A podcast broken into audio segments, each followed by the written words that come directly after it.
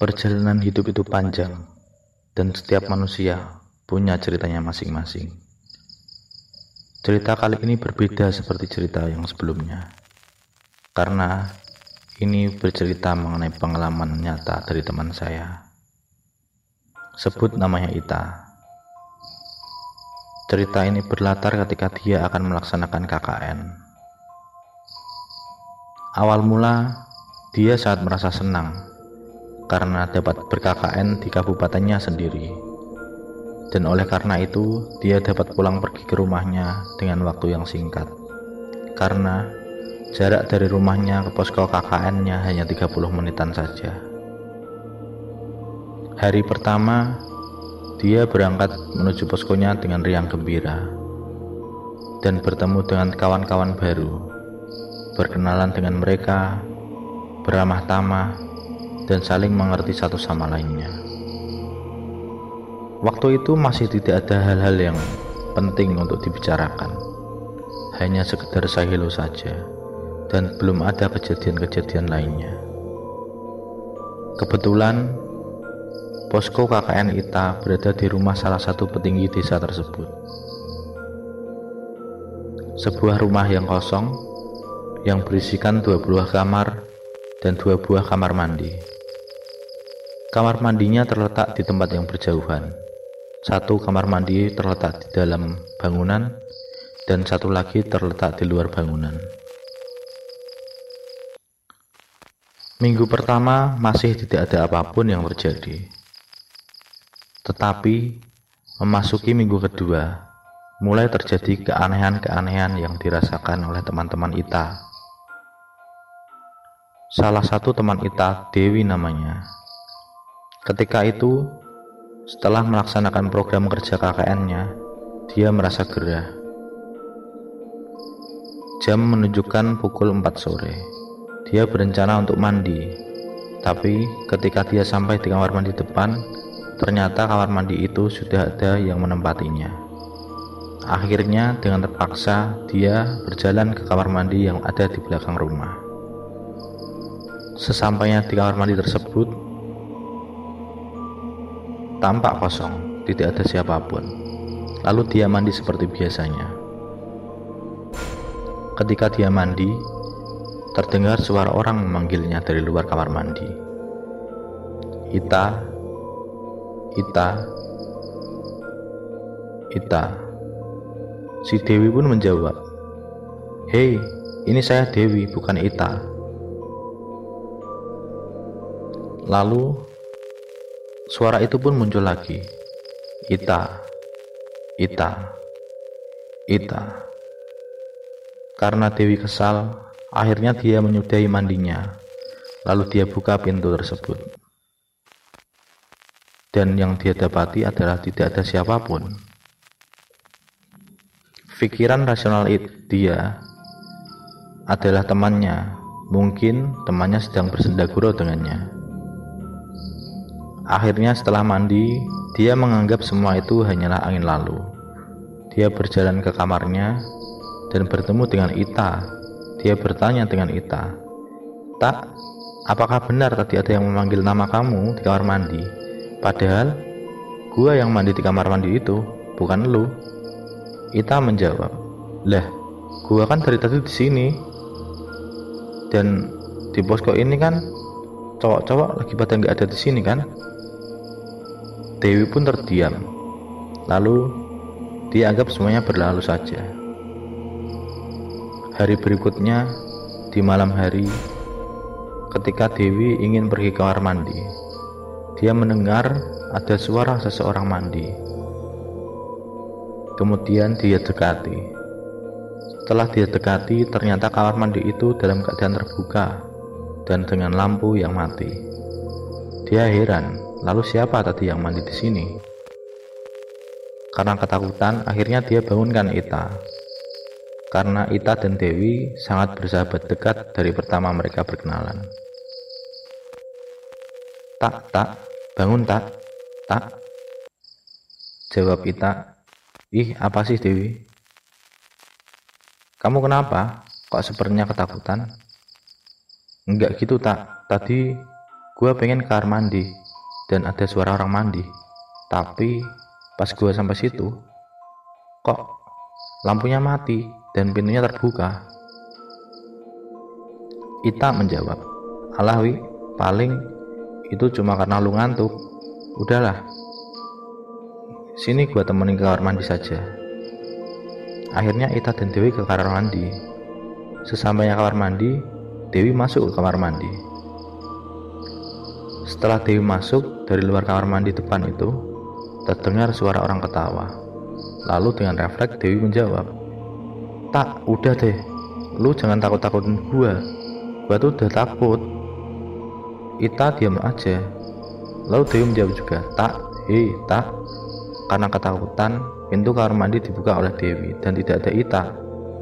Setelah itu Dewi berjalan lagi ke kamarnya. Dan dia dapati Ita sedang tidur di kamar. Karena ketakutan, akhirnya Dewi ikut tidur juga. Setelah itu, seminggu berlalu kemudian. Dan tidak ada apa pun yang terjadi lagi. Lambat laun, lambat waktu berlalu. KKN pun akhirnya hampir selesai. KKN yang dilakukan oleh Ita dan Dewi beserta teman-temannya berada di sekitaran pantai. Kebetulan desa itu adalah desa pesisir.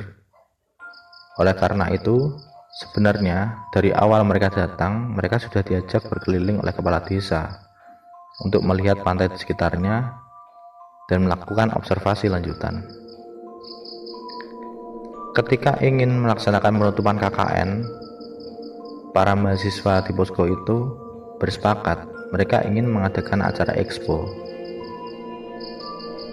Lalu, acara pun akhirnya disetujui.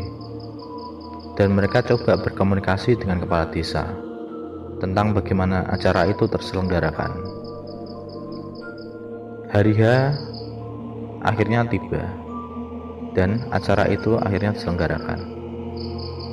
Ketika acara dimulai, masih seru dan tidak ada apa pun yang terjadi. Warga desa bersenda gurau mendengarkan musik dangdut yang dilantunkan oleh biduan. Para mahasiswa tertawa tertiwi, saling bersenda gurau juga untuk melepaskan kerinduan yang nanti akan menerpa. Setelah semua selesai, mereka semua kembali ke posko, tapi tidak dengan Ita. Ita mendapat kabar dari koordinator kecamatan untuk segera datang ke posko kecamatan. Kata ketua posko kecamatan, di desa sebelah juga akan ada expo. Dan masing-masing posko diambil satu perwakilan. Karena Ita adalah seseorang yang kenal dengan dosen pengampunya, dosen itu mengajukan Ita sebagai salah satu perwakilan posko di desanya dan Ita pun ikut ke desa lain untuk mengikuti penutupan KKN tersebut. Tiba di posko desa lain itu seperti posko yang sebelumnya, seperti posko yang tempatnya oleh Ita, mereka bersenda gurau, mereka bernyanyi, bertendang bersama. Kemudian tanpa sadar Ita melihat telepon genggamnya penuh dengan notifikasi WhatsApp. Ternyata ketua posko di tempat Ita menelpon Ita. Lalu me-WA Ita juga. Baca, tolong buka, penting tak? Karena Ita kaget dan ingin tahu apa yang terjadi, akhirnya Ita, Ita telepon. Loh pak, ada apa sih sebenarnya? Kok nada chatnya seperti ini? Sebenarnya apa yang terjadi? Gini tak uh, empat dari teman kita saat ini sedang kesurupan. Dan kita semua bingung. Kita sudah coba hubungi kepala desa tapi masih belum datang nih. Tolong barangkali ketua koordinator kecamatannya tahu untuk mengatasi hal-hal seperti ini. Lalu kita bicara dengan salah satu koordinator untuk menyampaikan kepada ketuanya. Dengan cepat, akhirnya satu posko kecamatan datang ke posko desa milik Ita. Sampai di posko itu benar, memang ada empat orang yang tengah kesurupan. Dan kemudian datanglah kepala desa. Akhirnya, kepala desa menganjurkan untuk para anggota posko yang tidak kesurupan supaya menjauh dari mereka yang kesurupan. Kemudian Datanglah satu lagi perangkat desa yang membawa seorang kakek-kakek. Katakanlah dia orang yang dianggap pintar di desa itu. Akhirnya, kakek-kakek tersebut mendekati para yang kesurupan itu. Kakek itu seperti membisikkan sesuatu, dan satu persatu terbangun, kecuali satu orang, yaitu Dewi. Dewi masih tetap saja kesurupan. Dia menari-nari, dia menembangkan lagu Jawa, dia bahkan berbicara dengan bahasa Jawa yang halus. Hal yang aneh adalah Dewi itu orang kota. Dia tidak bisa berbahasa Jawa, tapi yang keluar dari mulutnya adalah bahasa Jawa, dan itu adalah bahasa Jawa yang halus.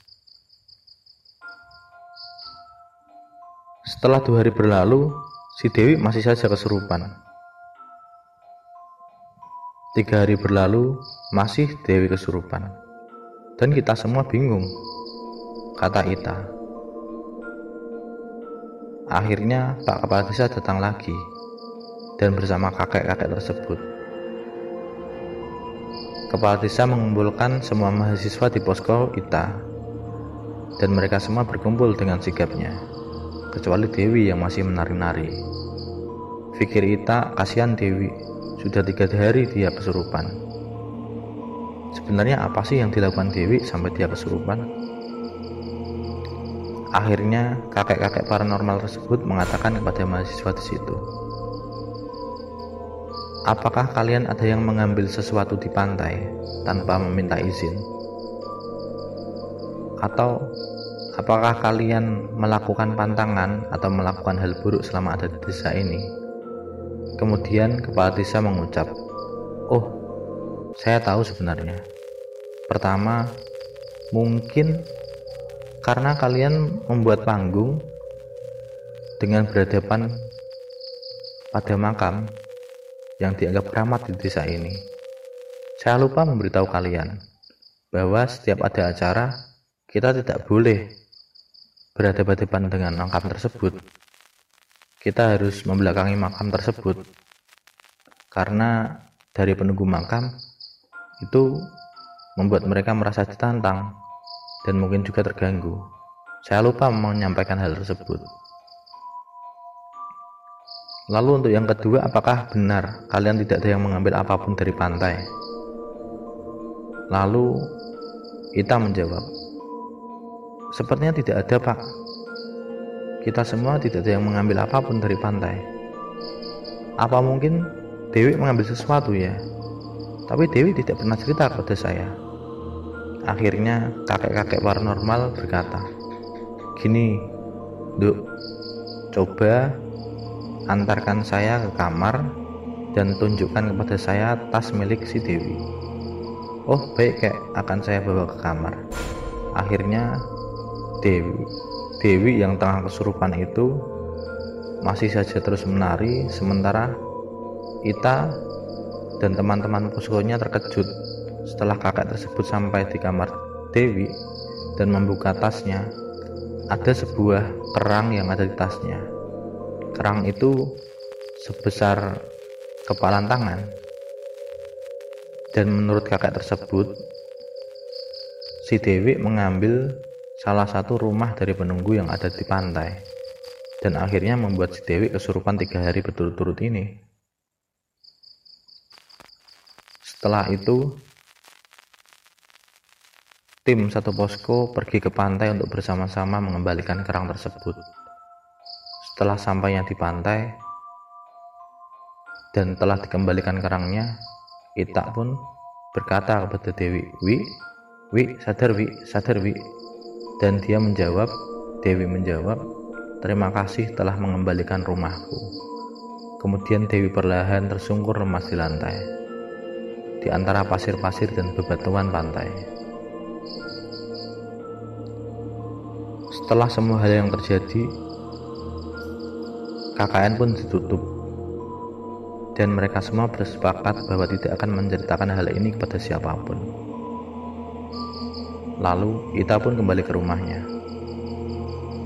Hal yang aneh pun masih terjadi setelah itu, dan itu menjadi salah satu penutup cerita Ita.